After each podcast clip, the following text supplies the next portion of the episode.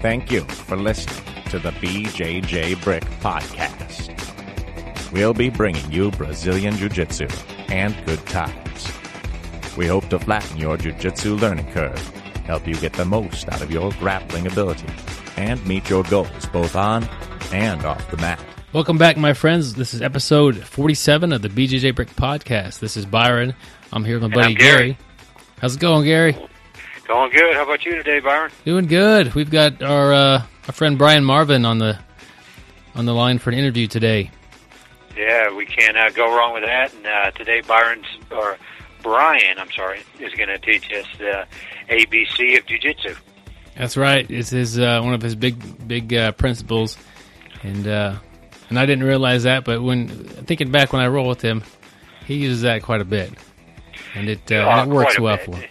yeah, we have been uh, lucky enough to uh, train with uh, Brian a lot of times, and uh, Brian's taught me a bunch. Uh, especially uh, last time I worked with Brian, he he really helped out, helped out my arm triangle. I was never getting anybody with an arm triangle before, and it's probably become one of my favorite moves, uh, just because uh, he sat there for 30 minutes and helped me fine tune it. So thanks, Brian.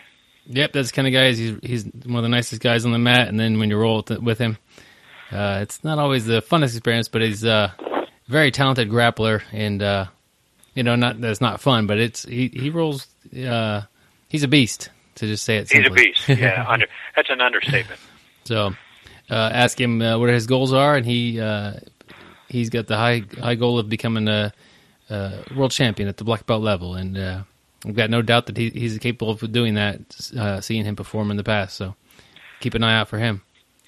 Gary, we've got a quote of the week by George Foreman. George Foreman, the guy with the grills. The guy, yes, and it's funny because that's like the younger generation knows George Foreman is the guy with the grills. Yeah, George Foreman is the guy with the grills. But the crazy thing about it, the the Foreman grill. Did you know who got the first shot at the Foreman grill but turned it down? uh, no, I don't. It was Hulk Hogan. Can you imagine turning that deal down and uh, seeing all the success George Foreman has? I mean, one little thing different, it would have been the Hulk Hogan grill. Man, could you? I can't even. Fa- you're telling me George Foreman did not invent the grill; he just put his name on it. Well, I think whoever makes the grill put his name on it. Yeah, it was. Uh, they wanted to put Hulk Hogan's name on it first, but he didn't think it was going to do do well enough. I guess. I should have got a quote from George Foreman about the grill, like about how it drips the fat away. That would've been Yeah, I mean, if you sit there and you watch the infomercial about it, or or even there, and if you buy it in, in the recipe book, it's got a ton of. uh uh, you know, it's always him with his recipes. You know, he's got the Foreman recipes, that his own personal recipes. So can't go wrong with a George Foreman grill. but before and the crazy thing is that we're talking about a grill for George that Foreman. is crazy. When he's basically one of the best boxers of all time. Yeah, that's what like like we're saying. If if maybe you're a little younger or not not really know anybody in boxing, maybe I mean that's the level of boxing that you'd have to have to be at to not know who he is.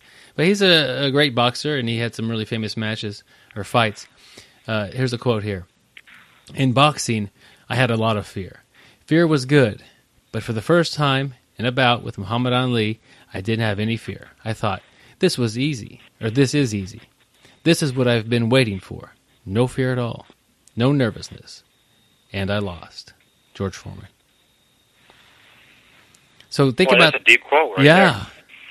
And, and and if you're nervous, you know, before competition, that's not a bad thing. No, No. having a little bit of fear is probably good for you. Yeah, a little bit of fear is good for you. And, you know, before competition, too, I think the more afraid you are of your opponent, or not necessarily your opponent, but just uh, the outcome and the match, you're going to train harder, too. Yeah, like way before. Yeah, having that Yeah. that drive that this guy is going to be like really, you know, he's he's training harder than you are, or, or Yeah. or you- See, I always use that. So every time I'm not training, I always have that, you know, somebody else is training, so I better uh, get to the gym and do something. That's right. That's a good. It's a good motivator. It's a. It's different with the like the high level stuff because those people know who their opponents are. But you you know there's some unnamed guy in your in your bracket. You know at that blue belt level, or some girl who is who is training very hard, and you get to ask yourself, did I train as hard as that person did today? Yeah, you know, yeah. and that that's a little bit of a fear motivator. And he's talking, I think, specifically about like during the during the fight. He didn't have any Yeah. fear of Muhammad Ali. He he he, he knew he was going to win. This is what he'd been waiting for, and he lost that fight without the nervousness, without the fear. He needed some of that, maybe. We talk a lot about controlling your adrenaline and and and not being, um, you know, losing because of that, and and, and losing uh, because you're not able to implement a game plan and think about things, but it's important to to have a little bit of a, that fear, that primal motivation behind uh, what you're doing, and it'll help you. Yeah, and I couldn't even imagine, you know, two of the best boxers in the world going at it. You're you're you're going against one of the best boxers ever, Muhammad Ali, and you have no fear. That's uh, that's just crazy. I just couldn't imagine, you know, you're that confident yourself. I mean, I, I wish I had that kind of confidence in myself. But um, uh, yeah, just uh, that high of a level and having no fear. And I think that just the fact that he wrote that quote and, and he put it out there is um, just goes to show that he's like a he's wanting to share his experience with you and, and how important it is to, to take in these feelings that you have and, and use them for the better. Yeah, yeah, definitely. You, like you said, use it for the better. You know, use that fear to motivate you. Uh, train hard, uh, learn new techniques. Uh, always evolve your game. Well said, Gary. You- You like that beat come rolling in like that? Some good yeah, tunes. coming in. It's rolling. you know what time that is. that is time. It's time for the article of the week. All right, this this week we have uh, an article written by our buddy Felipe Costa. He was on the show uh, a few episodes back. He was on the show episode forty one. So definitely, uh, you know, we'll put a link on, you know, a link to episode 41. But afterwards, you know, definitely after you listen to this episode, uh, check out uh, Felipe Costa's episode, episode 41. Yeah, uh, his and his website is BrazilianBlackBelt.com. Um, he talks about that a little bit during the interview with him. Um, so we got a lot of good information out of Felipe uh, when we did interview him, but we didn't get this. This was uh, and, and I can see it just I mean having talked to him for a while, but uh, th- his article is called "When Did It." When did the student become capable of deciding when the right moment is to change belts? And you do hear hear that every now and then. I've heard, you know, students or, or parents, you know, I've heard them muttering, you know, hey, uh, you know, why is uh, Billy only a, a white belt? He should be a blue. You know, yeah, I think I'm going to get my uh, purple belt, you know, next Friday. Uh, I think I'm ready for it. And uh, so that is something that crops up every now and then. Yeah, it's. I mean, we were talking about this article before the the show here, and, and we, I guess we haven't talked about it yet with uh, with the audience or with our friends here. But I hope that we're not, uh, as a community, going out and asking our instructors, you know, hey, when is when am I going to get my next belt, and, and and making a big deal of that. I can't imagine, you know, anybody who listens to this show more than twice would have that kind of attitude to, to tell their instructor that they're ready or to big deal it really even you know. Just keep training um, and keep soaking up the knowledge and, and don't don't big deal your belt you know like um, I know you know Gary is uh, very guilty of not big dealing the belt. He I mean he didn't he didn't do much gi so he's been in the same belt since he's stopped wearing the gi so much but you know he, he doesn't have any problem uh, rolling with guys that are a, a much higher belt than him Yeah, Doesn't you know, really, you know, the belt is a heck of an accomplishment, but it, it doesn't matter how long it takes to get there. It's as you're going along, you know, enjoy the journey. As Byron just said, soak up the knowledge. It's a, you know, you're you're learning from so many people. You're you're having a great time. Do you really have to become a black belt in three years? Um, you know, what's the difference between three years and ten years? Um, it, it's just a journey. Yeah, and in the article, uh, you could just tell it really bothers him when somebody uh, asks them, "When am I going to get my next belt?" or "I think I'm ready for my next belt." Uh, what do you think about that? He might throw on another year until you're getting that belt, just for just for the question. And he might have been ready to give you the belt, but he, he I think it's a little bit of maturity that he's looking Yeah. for, and not not telling him how to do his job. You know, respect your instructor. Yeah, respect your instructor, maturity, and you know, like I like what he says. Uh, it's not based on a simple fact, such as rolling with higher belts. it's a mix of various aspects that only the master slash instructor knows. You know, so we're not just looking at, you know, you may be a Division One national champion wrestler. You can come in and, and dominate. You know, probably do very well with one year of training against black belts. But does that really mean you're a black belt in jiu-jitsu? I mean, you're probably a black belt in wrestling, but do you really have all the jiu-jitsu knowledge? And uh, just you can't just go by the rolling aspects. It's there's a lot more to it. Absolutely, and Gary, you mentioned uh, quote had in here. Remember that? Yeah, the, you know there there's a quote in there that I love. Um, it's it's highlighted. It's down towards the, or it's bolded down towards the bottom. You know, he said the best thing I've heard from a student was in parentheses, Felipe, don't worry about giving me a belt. Worry about giving me the knowledge. Boy, how would you like to have that student uh, if you were an instructor? That's that's a yeah, that's a perfect attitude to have. Um, think about that if, if you're worried about your belt and, and maybe kind of change it to where just worry about the knowledge. This is, I mean, it's so long anyway. You shouldn't be focused on a belt. You should be focused on day to day learning and, and, and, smaller goals than that, than, yeah. than your next belt. And you think about everything we do. Uh, to graduate from high school it takes 12 years. You know, to graduate from college, let's add another four years to it. Uh, you know, to get a master's degree, another two years. You know, to get your black belt, it's, it's a long journey. You know, we don't have a certain time set, but you have to have that knowledge in between there. You're not going to get that knowledge in a short period of time. It's uh, something you're going to have to soak up, you know, through repetition, through learning, through training. Yep, that is the article by Felipe Costa. It's titled When Did the Student Become Capable of Deciding the Right Moment to Change Belts? BrazilianBlackBelt.com. Uh, I'll put a link to it in the show notes. Check it out. Uh, you can tell he's very passionate about this subject, and it uh, it's more than like a pet peeve of his. It's it's something that he that really uh, frustrates him when when students try to tell him how to do his job. I think is basically what it boils down to. Yeah, yeah. I mean, you want to do that, at, you know, your job and expect to have a job. Yeah. Yep. Exactly right. But I think it's about that time for our uh, interview with uh, Brian Marvin. All right, guys. I, I hope you. I know you guys are gonna love it. Um, like we said, we we've enjoyed training with Brian over the years, and and uh, he's since moved away. Uh, we still see him every now and then. He comes in the town and, and is happy to smash us for a little while. So, uh, and you, will catch his uh, ABC of uh, jiu-jitsu, and uh, if you're not already doing it, you need to start adding that to your game. So here goes the interview with Brian Marvin. All right, my friends, I have Brian Marvin with me on the phone today. How are you doing today, Brian? I'm doing great. How are you? Doing good. Brian is a, a old friend of, of the show, uh, me and Gary's. He used to train here in Wichita with us, and now he's uh, he's moved uh, away quite a while a while ago. And uh, you're always I always see you online. You're training hard. You're competing, and and uh, you've always been a, a, monster on the mat. So figured you were a good one to get on the show. I really appreciate it.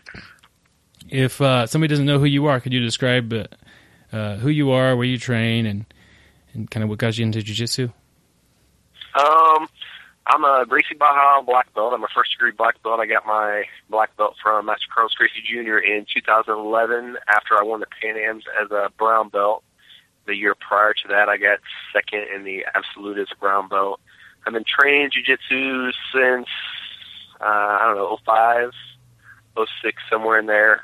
Um, I've been active duty Army for almost 20 years. I retire in December. So uh, I was coaching wrestling and had wrestled uh, pretty much my entire life and wanted to get back into competing.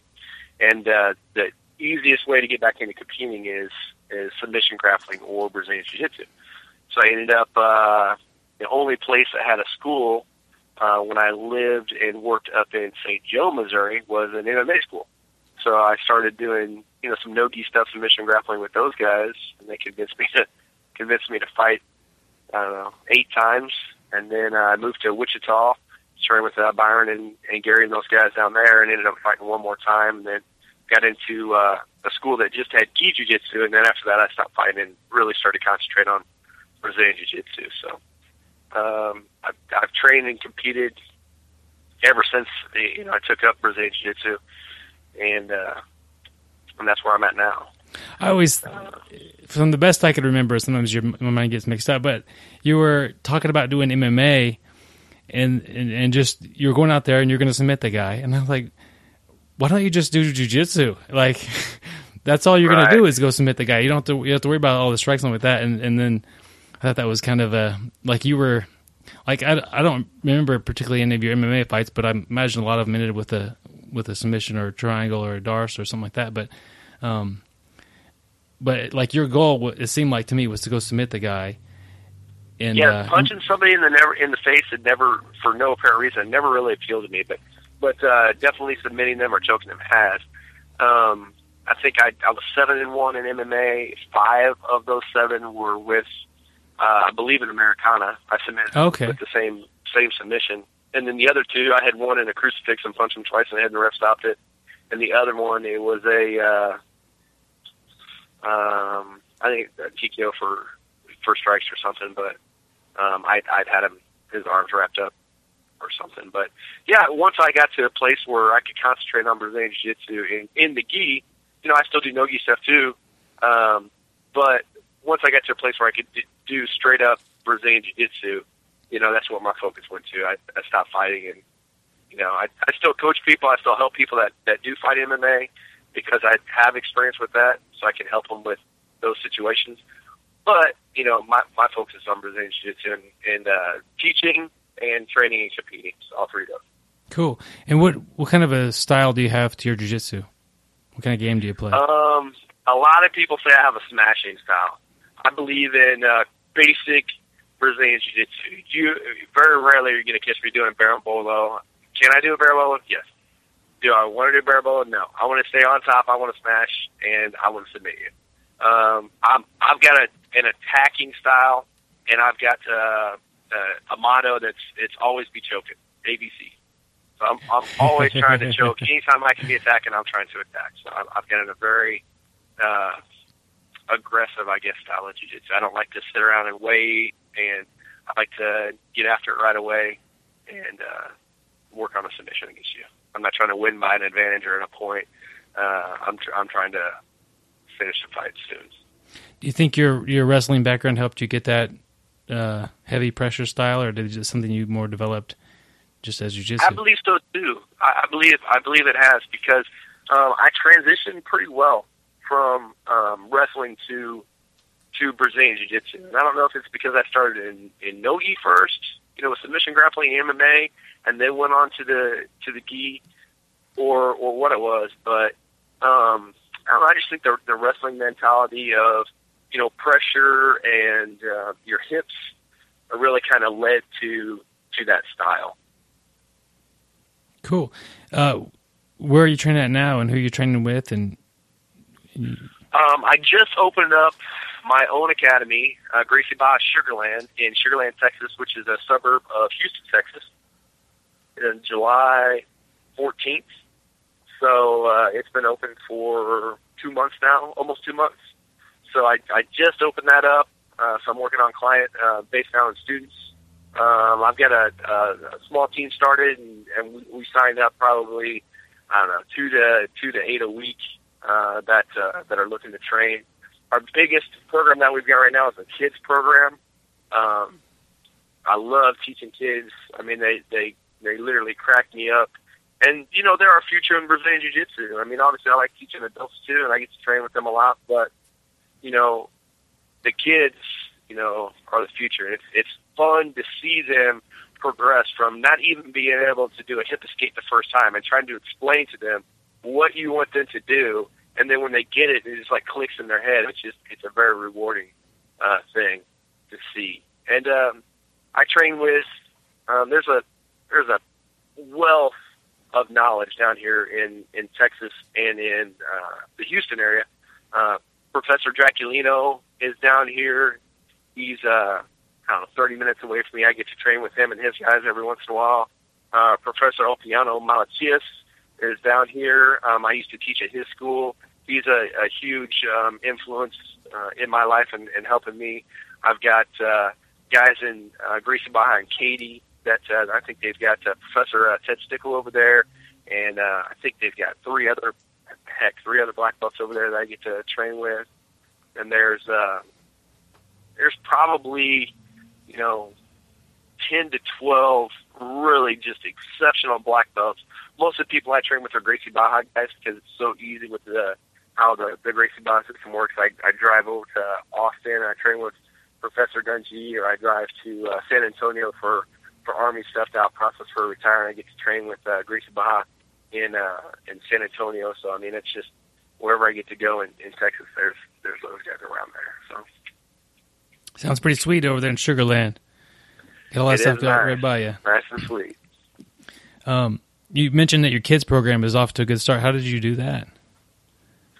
Um, really by um, when Professor Ulpiano let me start teaching his kids at uh, Gracie Barra West Chase. Um, I, I never really, you know, I, I coached wrestling, so I taught bigger kids, you know, high school kids and stuff like that. Yeah. But I never really taught little kids. And once he let me start teaching the little kids, I mean, it was just crazy how much fun it was, and and just the excitement. I'm a pretty excitable person anyway. You know, I like to laugh and have fun, and you know, I want the kids to, you know, be disciplined in in the stuff that they're doing, but I also want them to just absolutely love what they're doing as well.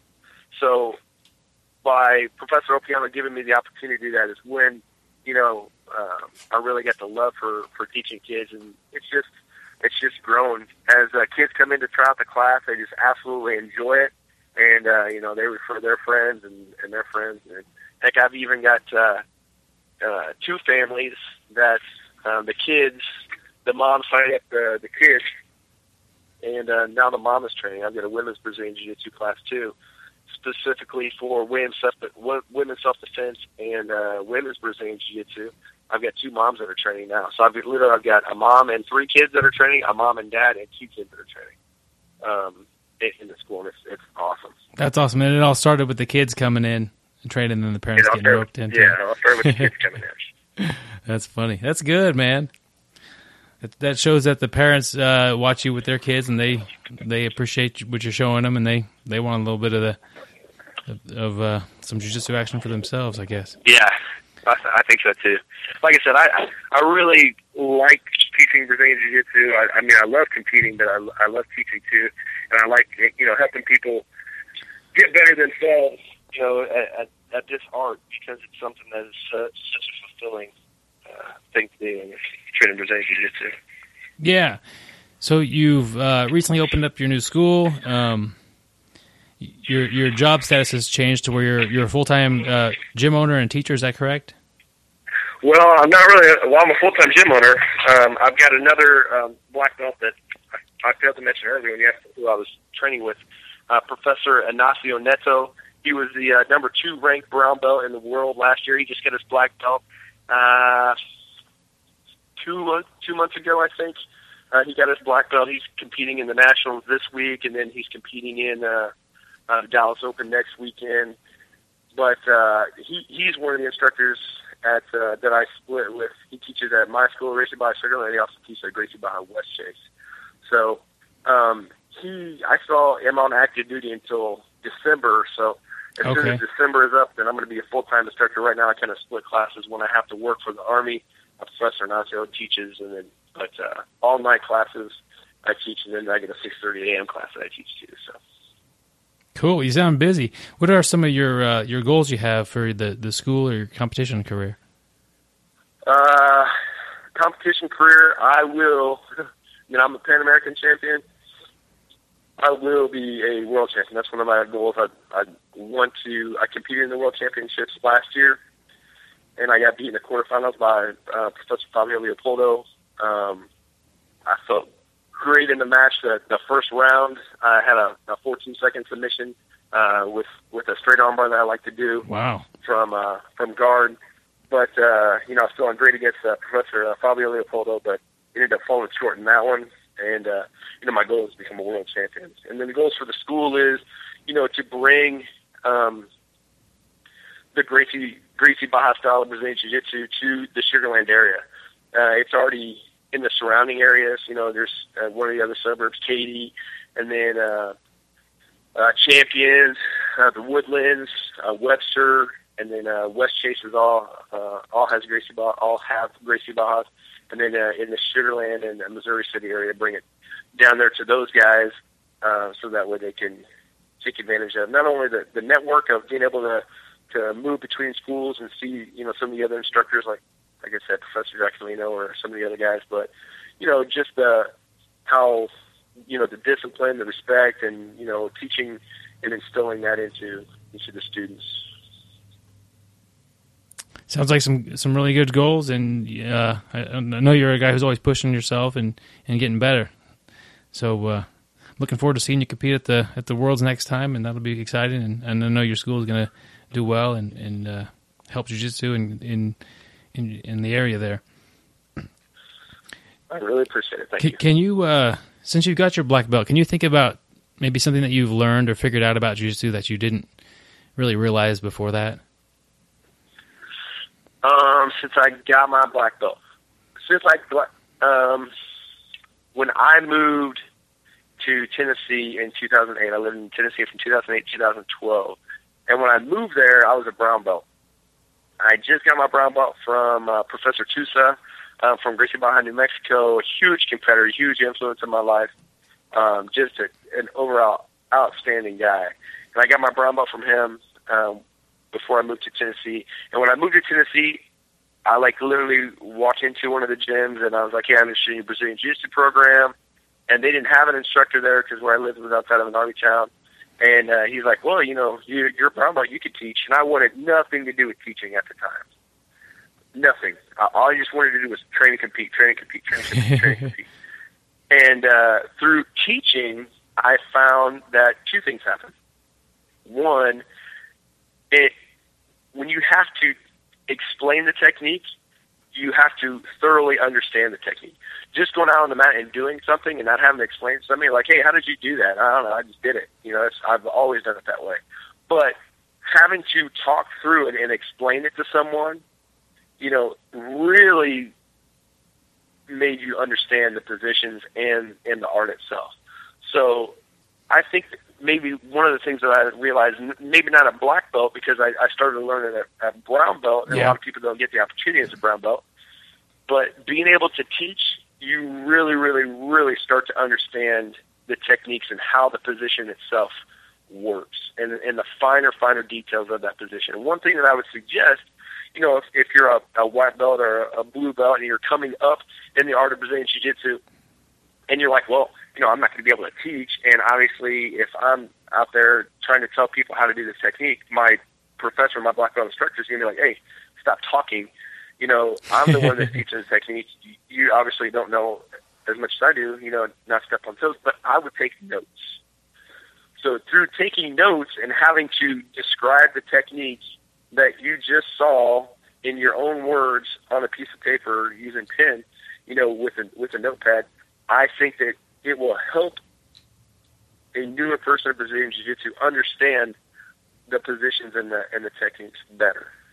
Yeah, and so many people that are at a high level recommend taking notes, and it's it's such a difficult I think a difficult thing to do if you don't make it like a habit. Like if you put that note bag in your that notebook in your gym bag, and right after class, before you even leave, just write write down what you guys did, write down a, a few of the details that you noticed, and I mean that's I think you're ahead of the curve on that because it's it's hard to to write that stuff down the next day or even after you get home and cleaned up it's just it's just too much time and and in in distance between when you learn the technique and when you were on the mat versus when you're actually writing it down. That's the way I am anyway. Right. Absolutely. What what do you do before you uh, step on the mat to compete? Like right up to right up to the match. Do you have any sort of things you like to do ahead of time? Um, you know, mentally review what my game plan is. A- anytime I compete, when I fight MMA, when I compete Brazilian Jiu Jitsu, you know, any anytime I really do anything, I kind of have a game plan on what I want to do. Excuse me. And that's one of the things I kind of um, tell people too when they ask me that same question. Hey, I'm getting ready to compete for the first time, or I'm a blue belt, or or whatever. And, you know, I'm having trouble in, in the competition. Have a game plan. What I what I tell people is this: if you're driving down a road, you're driving the car, and if you're driving that car, you know where you want to go what direction you want to go in. You've got your map, and your map are your positions that you're really good at. And anytime you know you've got an obstacle or detour in that in that road, you know you get off, you get sidetracked, but you want to try to get right back on that path to your positions. So one thing that I try to do before I compete is kind of like visualize what positions that I want to try to get to, or have a game plan if I've seen that person compete, or you know watch this match uh, prior to, you know have a game plan on on what you're going to do, and have contingencies to be able to get. Okay, well, you know, this is one of their good positions. If they go there, this is what I need to do to get back to where that I where I need to be. So that's that's one thing I try to do is kind of visualize, you know, what my game plan is, so that way I can kind of try to stick to that on my competitions. Very rarely do I go out in a competition or before class or you know pretty much anything and not have a game plan on what I'm going to do. That that'd be the it'd be a huge disservice to myself or my students if I go to a class and not be prepared for it. So there's no way I'm going to go to a, a competition and do a disservice to myself or my students and not be prepared for the competition as well. Yeah, and you have a way to get back to your game plan. Should like should you end up uh, on bottom in side control, I, I bet you have an escape that'll get you back to where you need to be um, in mind already. You know that it wasn't your game plan to be in side control on the bottom, but uh, the way you're going to escape, it's not going to put you in a in a position that you weren't wanting to get to anyway. You're going to end up back in one of your good spots um, to where you get your game play, playing back on the road. Exactly. Yes. So yeah, that is. Uh, I think that's a pretty common mistake for a, a, new person is to not really have a game plan or um, to just go out there and, and, and just go see what happens, you know, and and that is a disservice to them and or you know to yourself when you do that. Um, have a game plan how it's going to start. Have a game plan how you want it to progress, and it's so much easier when you know this is the path I'm going to use, and if that doesn't work, I'll do this. It's it's like it's less confusing. There's less uh, like stress involved with it. I think. I, I would completely agree. And about the only time that I don't, I don't uh, go into a, a role with a game plan is a lot of times when I'm training. A lot of times when I'm training, I have no game plan on what I'm trying to get to, unless I'm I'm getting ready for a competition. As soon as I get in, get ready for competition mode, my game plan starts coming to effect. But if I'm regular training with students or anything like that, I've got no game plan. A lot of Yeah. times, you know, the other thing I learned as a uh, as a brown belt when you, when you're an instructor at a school that has all lower belt levels, you've got nobody like that, you know, world champion black belt like Tusa was to push you to to get to an exceptional level. You know, you've got to put yourselves in the in the worst possible situation. You know, let that student work on that pass that you just showed him to get to mount or to get to just an insane controlling position on you. And then you have to work to defend to get back to where you want to be, get back to that closed guard, get back to that, you know, that top side position and I, I learned that at brown belt too. That you know, there's only one way to get better when when your training partners maybe aren't at the level that they're going to be to push you. Everybody can help you. The, the newest, newest, newest white belt can help. You know, a, a, a multiple time world champion prepare for a fight if if you're working in the team aspect. Yeah. So when a when a person is out there training, they've got to realize that you know just training with other students within the gym is helping everyone get better. So sometimes I think, um, you know, because I, I talk to guys at the gym too when they're discouraged about, oh man, I keep getting in this position. I don't feel like I'm uh, I'm helping out by by training. Man, more times than not, you're really really helping people, even if you think you're not. You're helping yourself as well. So I, I would definitely you know bring that up as part of the, the topic. So it's kind of like a, a, a positional sparring with with somebody uh, who may not be as skilled or as uh, dominant on the mat with you, but you throw them in a, in a position that's good for them, and it'll help you um, work on your you know your escapes or your weaknesses maybe, and, and it really helps them develop some attacks that they would never really get to do if you just beat the crap out of them all the time, right?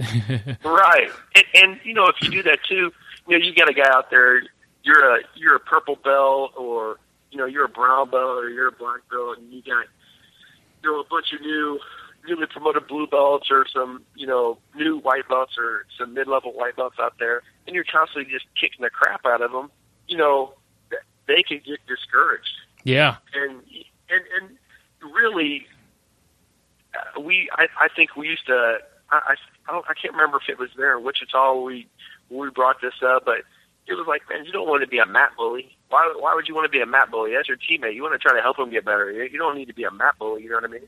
Yeah. That's basically what it is. You're you're out there beating up on these guys that want to learn. Like literally, you know, all the white belts that are out there, all they want to do is learn. And you're sitting out there just beating them up, you know, being a mat bully and they're not learning anything. They're Yeah. learning how to how they not want to be. You know, No, I it's mean? not So, fun. Yeah. Right. Yeah, you got to make it fun for the new for the new guys. Even like uh, maybe the first few days down, they're trying to kill you, so you have to control that. But after they kind of calm down, Right, you, right. you know, yeah, protect yourself. But when they kind of calm down, you know, let them work a little bit, and it's better for both of you. Exactly. Uh, let's say you've got a student uh, you're coaching. Um, it's his first tournament. What advice are you going to give him or her uh, going into that tournament? Positions, not necessarily get to a position because everybody says get to a position for a submission. No, just worry about you know your body positionally. You know, keeping those elbows in tight. You know, keeping that chin tucked because of, you know the, the fundamental things that go wrong at, at at the beginning level is you know you get those arms extended to give your arms as targets for arm bars. You know, you get you raise that chin up to do a bridge when they're in side control or, or on mount, and your neck is like goes from having no space to you know six inches of neck to be choked. So just remember positionally, you know, all the things that you trained before, keeping those. I mean, I, I mean, my kids that I teach know when I say, "What do I do with my elbows?" Super glue them to your body. Mean, they literally the first thing they say when I say, "What happens with my elbows?" Super glue them to your body. Exactly. So just remember those positional things that you know, even if you don't know all the moves in the world, or even if you know you're not the, the best guy, you're trying or, or girl, you know, you're going out there to compete, which great experience. Just remember your core positions of keeping your elbows in, keep your hands up, keep your chin tucked, you know, and, and, and worry about your hip pressure. And then the rest will come from there. You know, that, that basic arm bar that everybody knows, that basic cross collar choke or or whatever.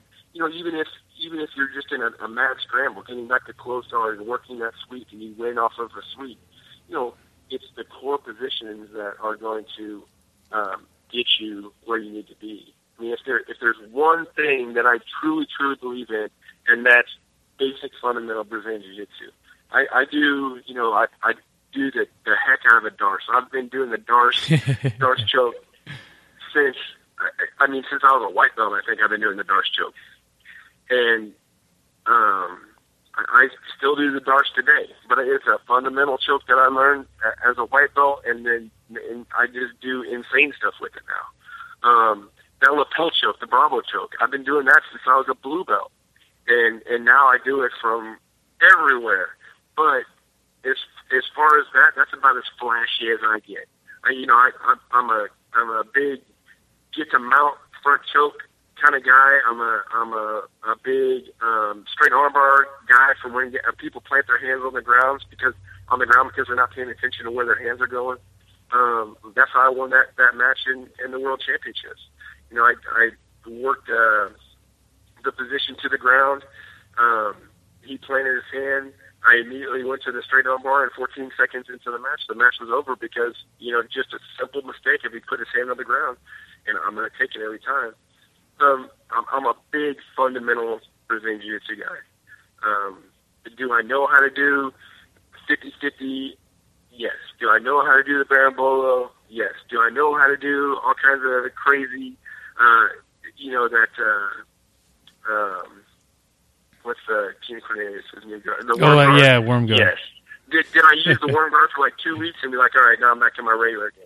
Yeah, of course I did. I, I experiment with stuff all the time. I'm never trying not to learn things, but I'm, I always get back to my core Brazilian Jiu-Jitsu. So if there's one thing that I would suggest to anybody out there is, you know, don't forego the core fundamental of Brazilian Jiu-Jitsu for all this crazy flashy stuff. Is it good to, to do new things? You know, one of my professors, uh, Rafael Barata de Freitas, he uh, invented the Barata Plata. Do I use that? Yeah, if I get in that situation, absolutely I'm going to use a Barata Plata. But, you know, it took him, I remember when he first started doing the Barata Plata, and it was in 2008, 2000, 2007 is when he, I think he first started doing the Barata Plata. And now we're in 2014, seven years later, and now it's, now it's getting pretty popular. The Barata Plata is. So you know, it took him seven years to develop it to how it is. And if if people, you know, the, the Berimbolo, Samuel Braga, you know, is into that in what 02, and now you know over the past four years, everybody's like, oh, the Bronco Plata, man, Samuel Braga's been doing that since like 2002 or 2006. I can't remember what it was, but Yeah. you know now now people are saying yeah because it, it's been developed over the years.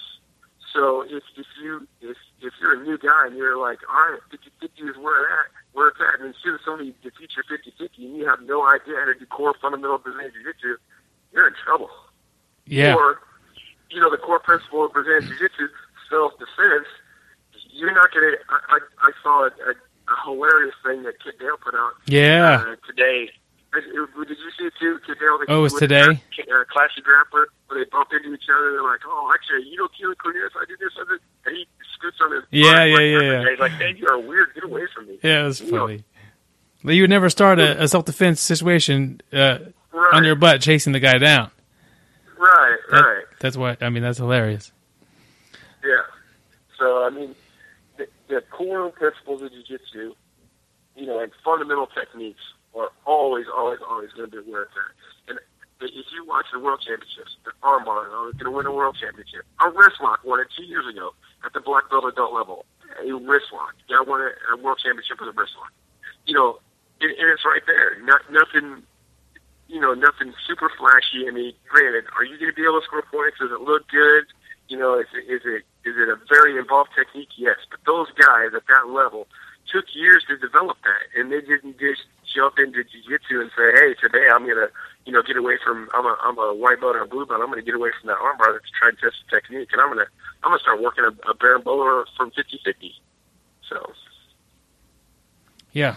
that's, Um, that's just my opinion. Yeah, I mean, uh, yeah, you're never you're never wasting time if you're working on your fundamentals, and and it's so easy these days with like YouTube and all this stuff out there to just get jumped on and, and try working on some stuff that's that's like the new the new fad, and and, and who knows if it's going to fit you well, but the fundamentals they fit you well. I mean, no matter who you are, you've got to you know keep your elbows glued to your to your side and and, you know keep your uh, keep your base and your balance. Um, now you wrestled your whole life up until jiu-jitsu basically. Did you i mean maybe even after that. But so you had a good wrestling base. And and when i when i met you you'd been doing uh, nogi for a, a little while but but you were you would pull guard and triangle everybody. And i thought that was funny. Like here's this guy who's like a and I, and I to see you wrestle you're a really good wrestler. But here he is he's not even worried about that. He's pulling guard and he's throwing up a triangle. And it was like how do you beat him? Like, uh, you know, even if I do take him down, I'm in his guard, and if he wants to be in my guard, he'll do that too. Like, what was your your mindset, you know, to developing your game plan to where like you, you decided I'm going to work on my guard, and I'm not just going to wrestle like that's so easy for wrestlers to to get in that mindset. I just want to play top. I want I want to, you know, I want to pass get some points, to where you were pulling guard. And you and you weren't really forced to do that. What was your, your, your game plan behind that, or your mindset? My mindset behind that is I anytime that I train, I always try to train on my weakest possible thing. You know, when I was fighting, you know, I was working on my stand up because I was never a really big stand up guy. So, you know, seventy five percent of my MMA training was geared towards my stand up to get my footwork right, to get my you know, my hands working the right way, my feet coordinated with my hands, coordinated with my brain. But when it came to my ground game, I felt comfortable on top but I felt uncomfortable on my back. So I think that's where I made a, a a good transition because I put myself in the worst possible scenario in my training. Where does a wrestler not want to be? On their back. They're trained, you know, don't go to your back. Always belly out, you know, work on that top position. You're working on, you know, halves, cradles, you know, keeping that head control of your hips, uh, on your toes, you know, and if I would put myself in the worst possible situation of getting smashed on bottom, and I, I, I brought this up to um, my class yesterday when I was teaching. Anytime you're on bottom and you're not in guard, your sole objective in life, other than defending, is to get back to closed guard. That's the only thing that you should worry about is getting back to closed guard. Once you get back to closed guard, then you can work on a sweep, you can work on a submission, you can work on anything else. But that's that's what my mindset was when I first started training was be in the worst possible situation that you could be in, the most uncomfortable spots you could be in, and then work to develop it from there. Develop your your weakest link first, and then the rest of the stuff will get better. And you know, I could have very easily concentrated on my strong suit, and which was wrestling and top, but that would have never fixed my. As soon as somebody would have put me on bottom, I'd have been in trouble. So, I think if you know you have that mindset of know what your strengths are, what your weaknesses are, you know, develop your strengths, but always constantly work on your weaknesses.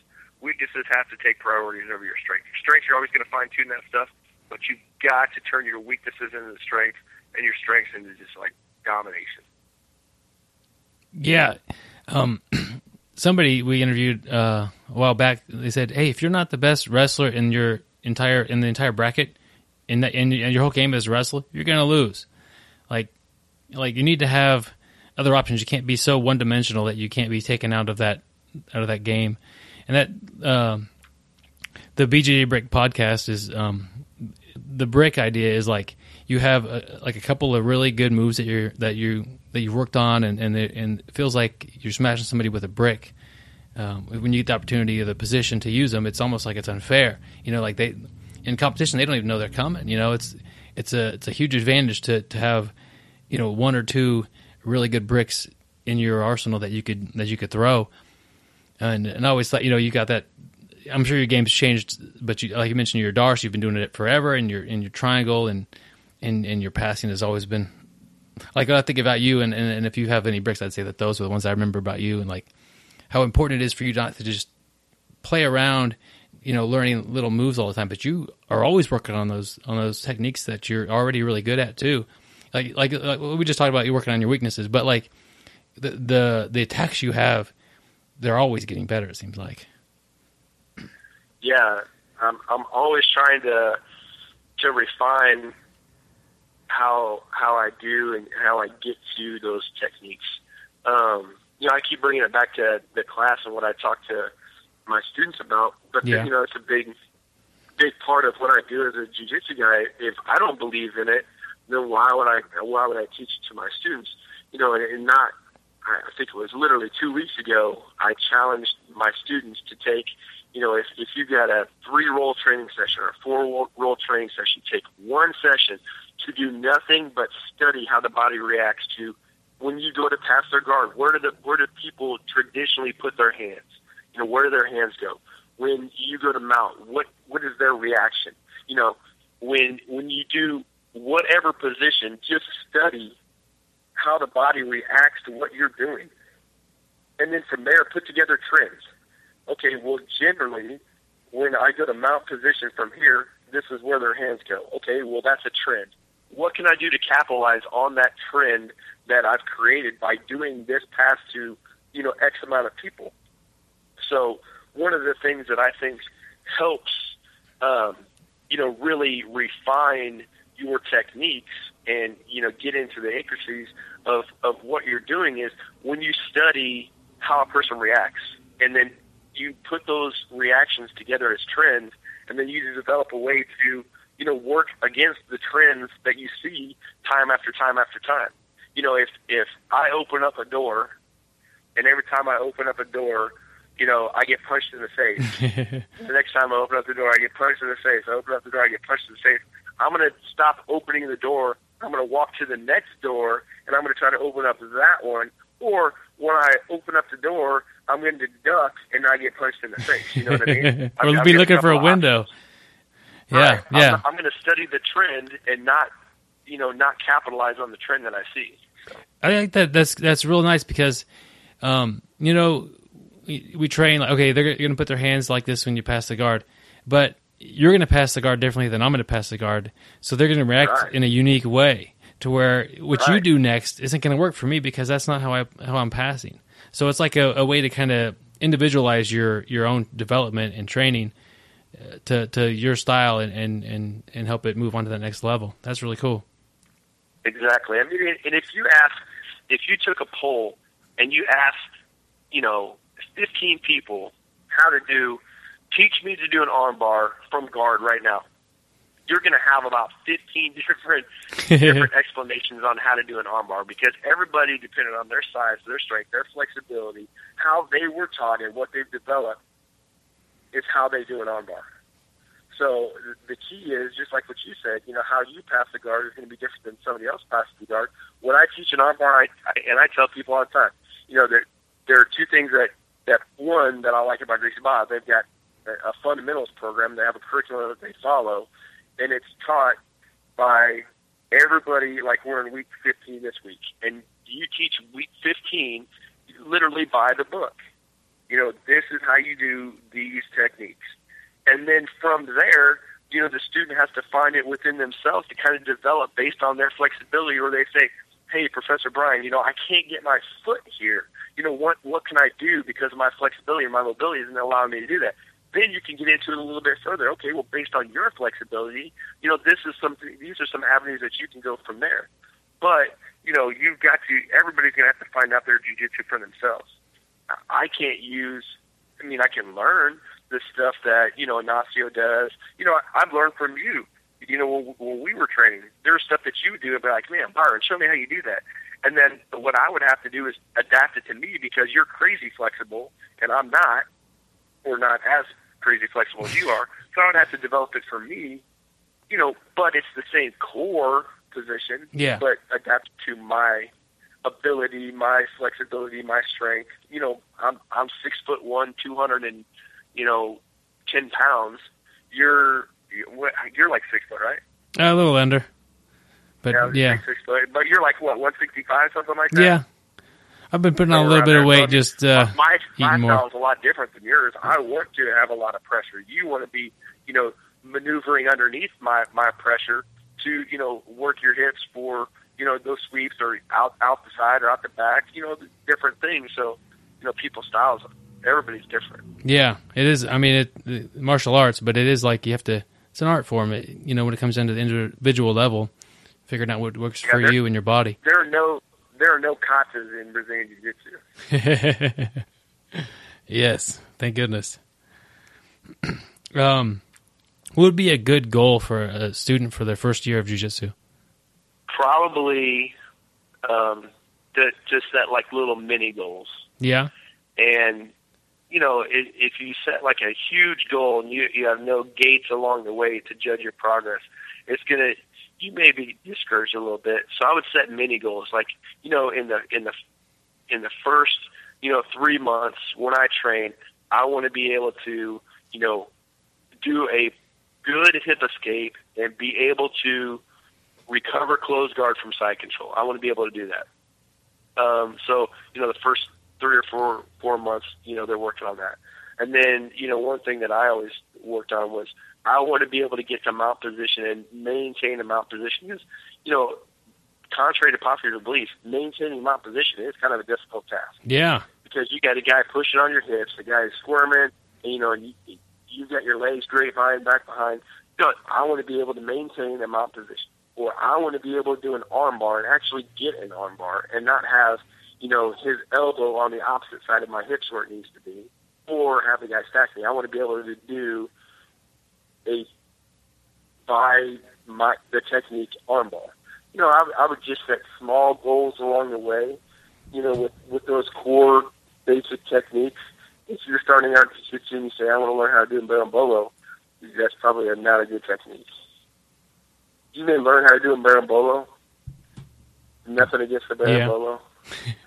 But if you don't know how to do an armbar, then you're concentrating on berimbolo. You're concentrating on the wrong things. Yeah, I was that's one thing that when I was coaching wrestling, I was an assistant coach, you know, because I was in the army, so I could only help and volunteer coach. I, I was coaching at this at this one school, and prior to moving to Missouri and, and Kansas, I was coaching in Iowa. So Iowa style is bang and bang and bang, you know, pressure, you know, I mean, dominating on basic fundamental techniques, takedowns, you know, turns, escapes, you know, stand up from from referee's position, double legs, high crotches, single leg. And I moved to to Missouri, and the head wrestling coach was wanting to teach these just crazy things. He's like, yeah, but you know, if, they can get good at this, you know, people won't be ready for that. I'm like, yeah, but you guys can't even do a double leg, a double leg takedown. Yeah. He can't even do a double leg takedown. How are you going to try to teach this guy this crazy, you know, rolling, spinning technique for this takedown when he can't even do a basic double leg takedown or sprawl and cross face? you, you, you want to teach some crazy thing, you know?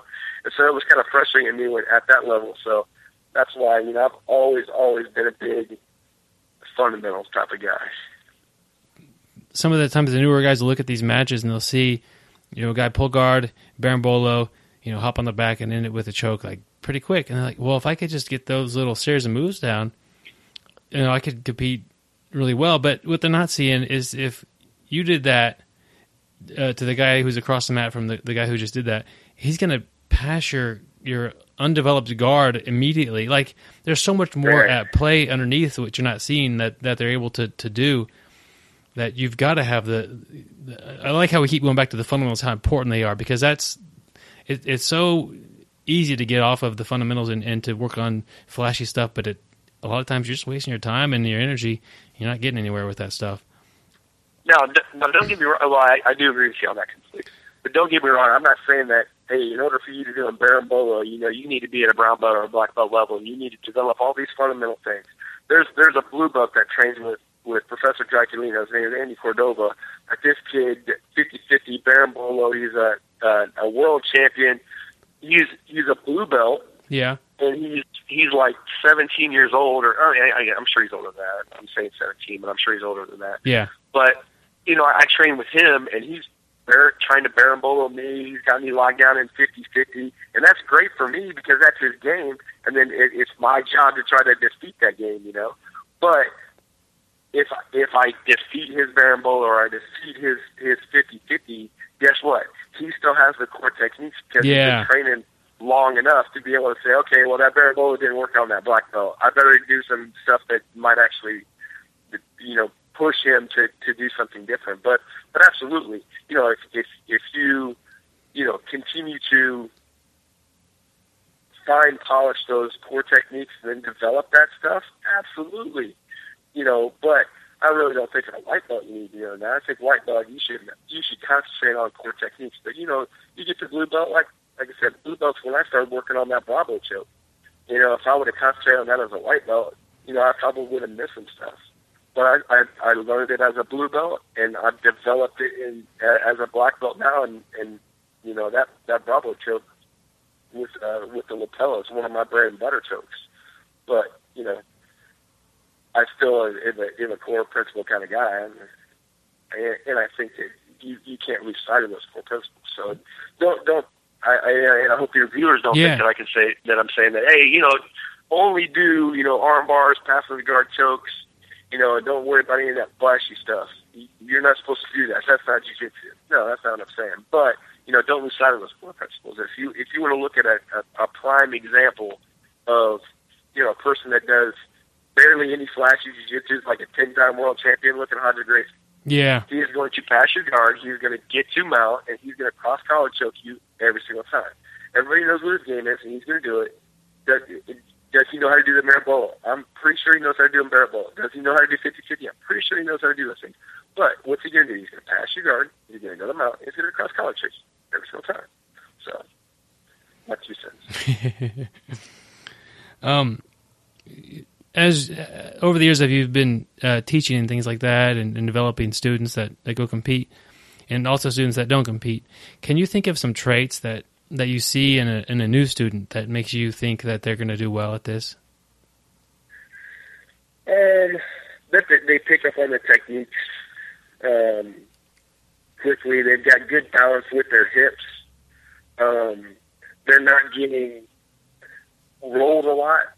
Uh, and what I mean by rolled a lot is like when they go to pass the guard, their chest is to the ceiling and their their hips are higher than their head. So they're as they go to pass, the, pe- the person just rolls through Yeah. and gets on top.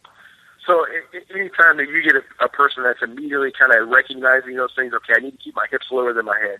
I need to, you know, when I when I do this, um, uh, switch my hips in half guard, I need to make sure my chest is down so that way it's not towards the ceiling. So that way, a person I've got no base at that point. People that realize where their base is and kind of how to use their base, um, I have found you know pick up on it a little bit quicker and and uh, those are the kind of ones that not necessarily you focus on because I'm going to focus on Yeah. everybody, but uh, tend to uh, want to compete quicker and do do fairly well.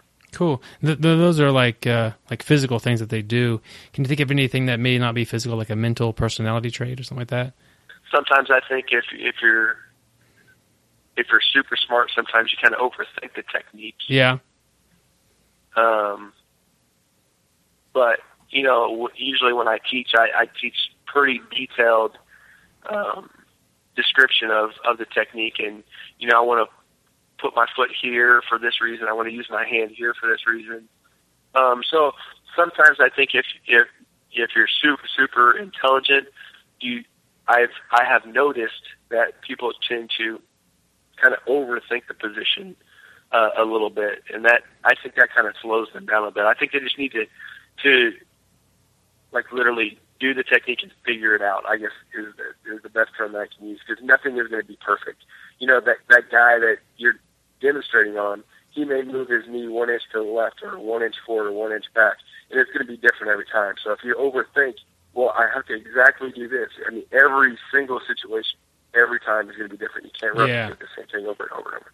So I, I, I think that might be the only personality trait is if you try to overthink things too much, you kind of just gotta let it happen and then refine it from there. Keep going. Just push. Kind of just more action. More.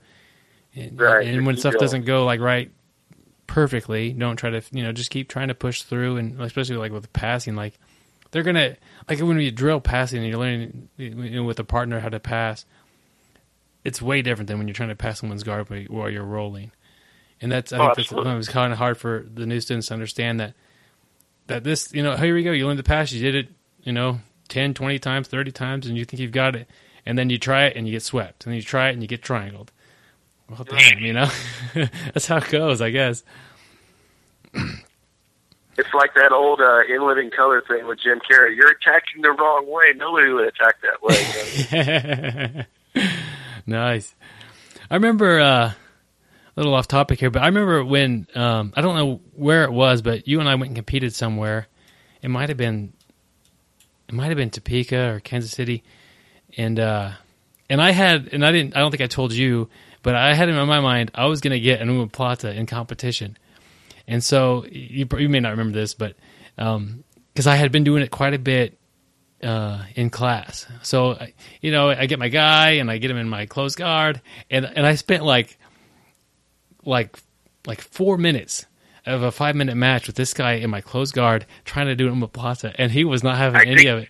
And you go and you I finally I remember that. do you really? You go, you go. What are you doing? And I'm like, I'm like, I remember when you said that because it was like, what am I doing? And I'm freaking getting tired over here trying to work the same stupid move over and over again. I think I remember that. I don't remember what it was, but I think I remember that. Like you working like so hard, you like had it in your brain, like I'm getting this omoplata. I'm like, what are you doing?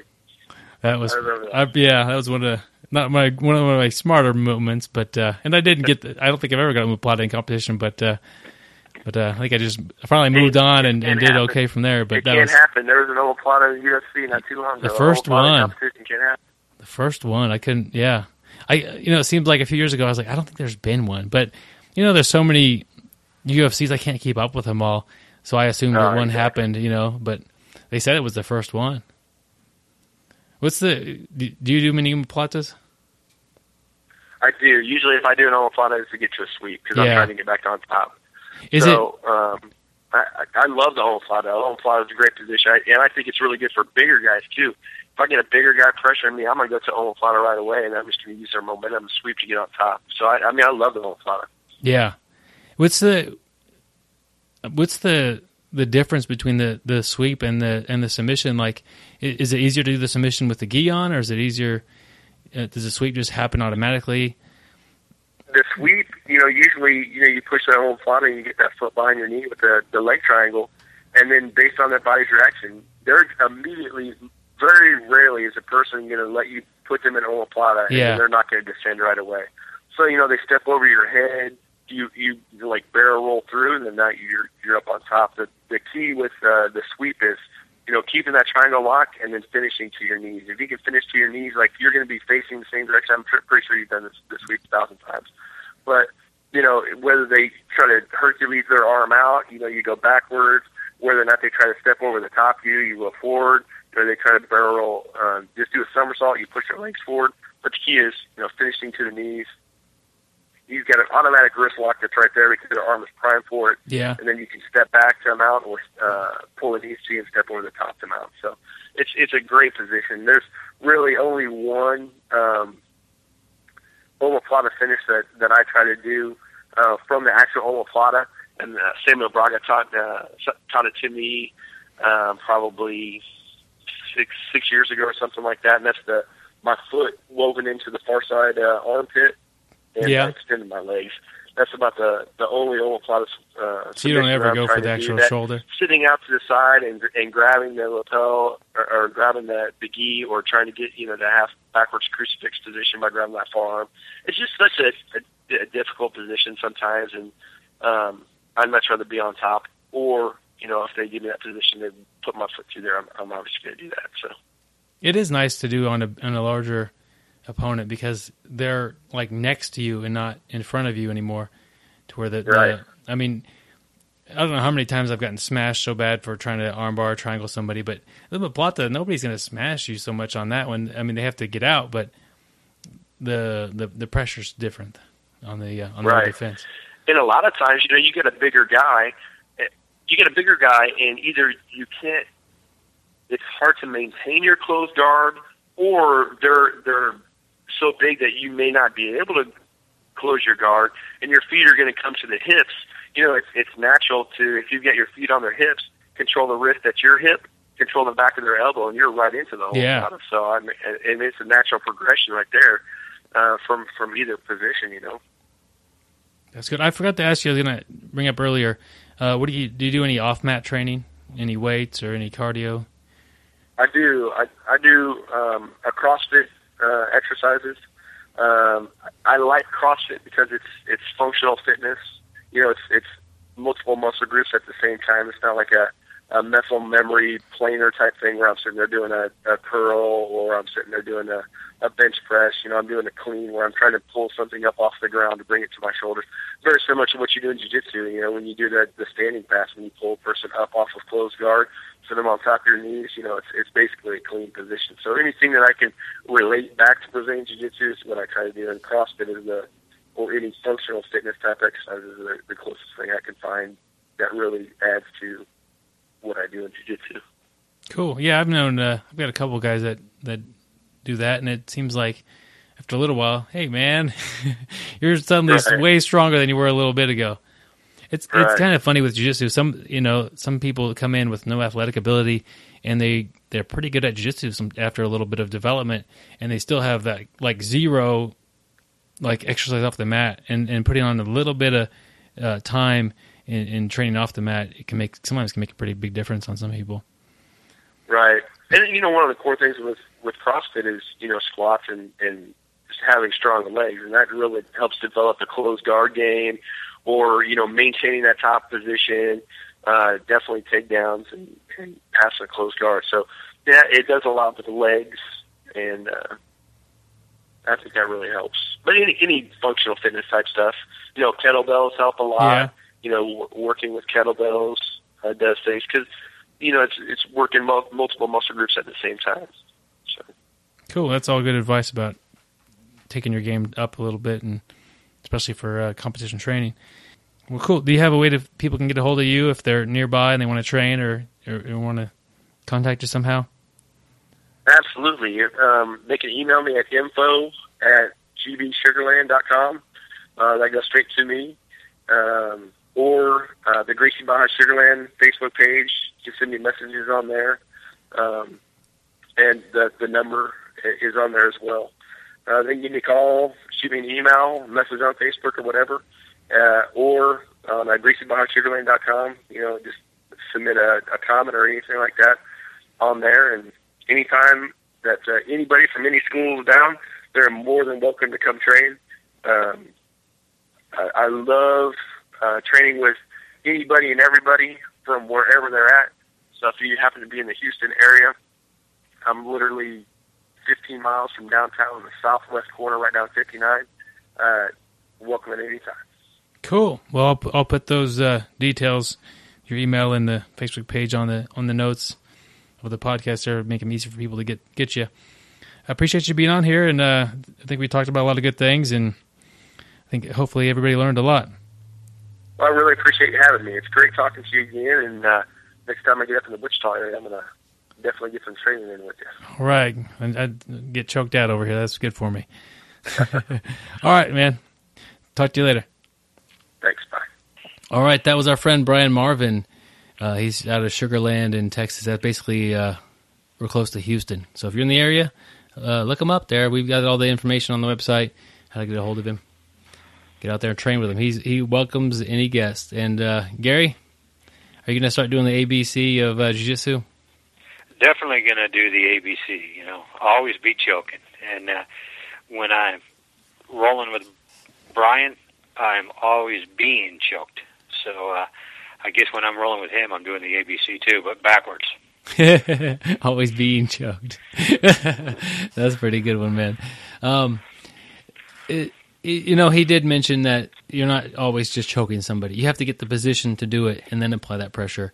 You know, he's not. You, if you're on his back, he's not trying to choke you at that moment. But it, when the position's appropriate, Brian's going to put some pressure on your on your neck, uh, bare minimum to distract you. But if you don't deal with it, I guarantee you, he's going to either put you to sleep or uh, or at least get you to tap with it. Like, so that's I mean that's win. It's win win. You know. Yeah, you know, a tap's a tap. You're you're you're putting that pressure on. You're distracting, and uh, and you're grabbing the choke. Yeah, ABC. I'm going to start uh, trying to do a little bit better at that, and you know, I always try to put some pressure on when when I get in dominant position, but I need to start looking more for the neck and and uh, Yeah, seeing what I get out of if that. you've ever, ever felt Brian's pressure, Brian's got insane pressure, and uh, you know he's getting in that position, and I want to tap from the pressure, and uh, next thing you know, I'll give my neck up. Brian's one of those guys that's like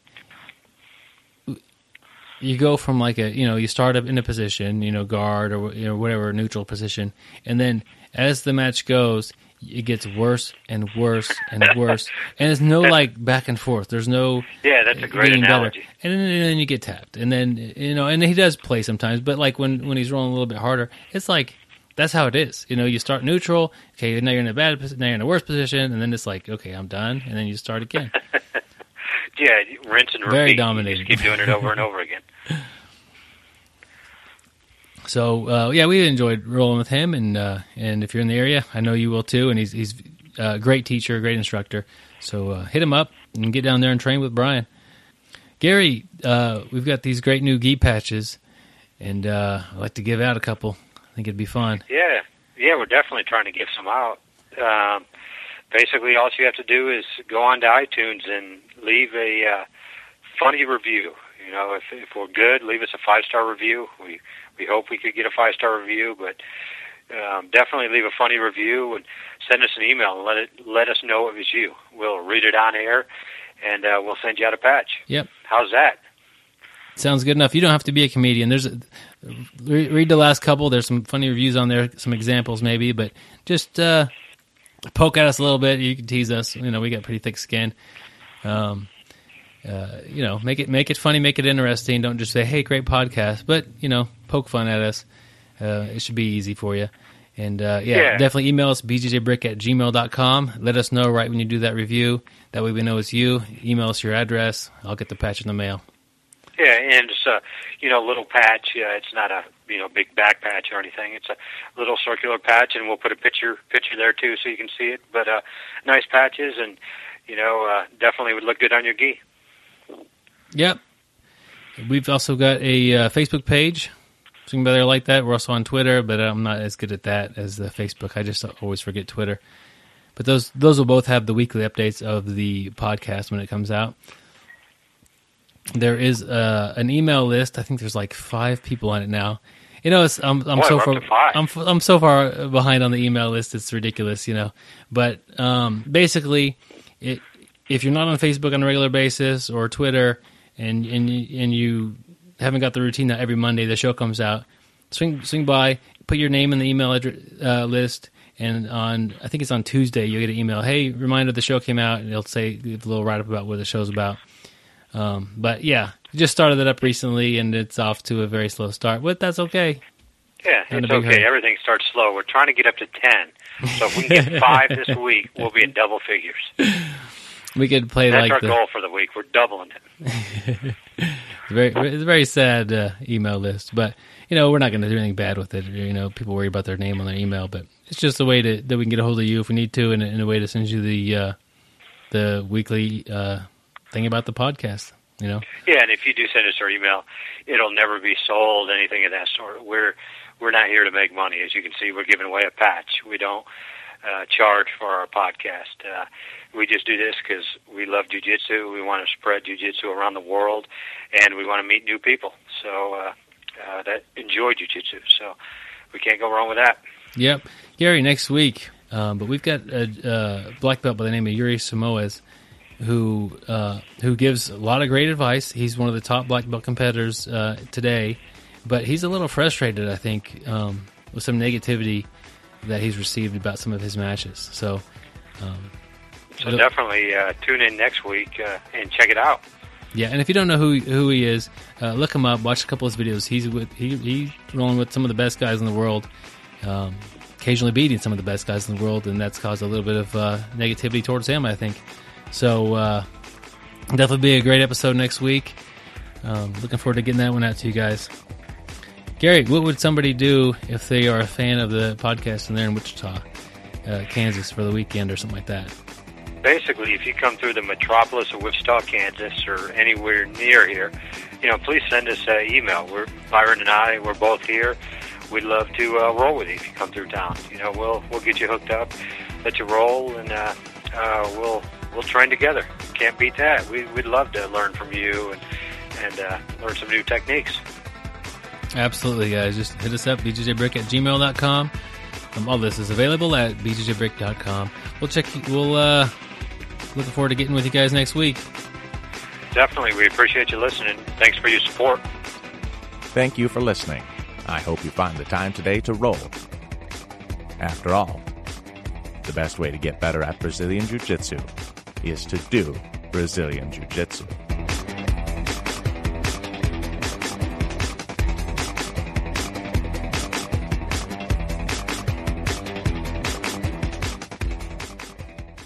Here is another segment of unnecessary censorship.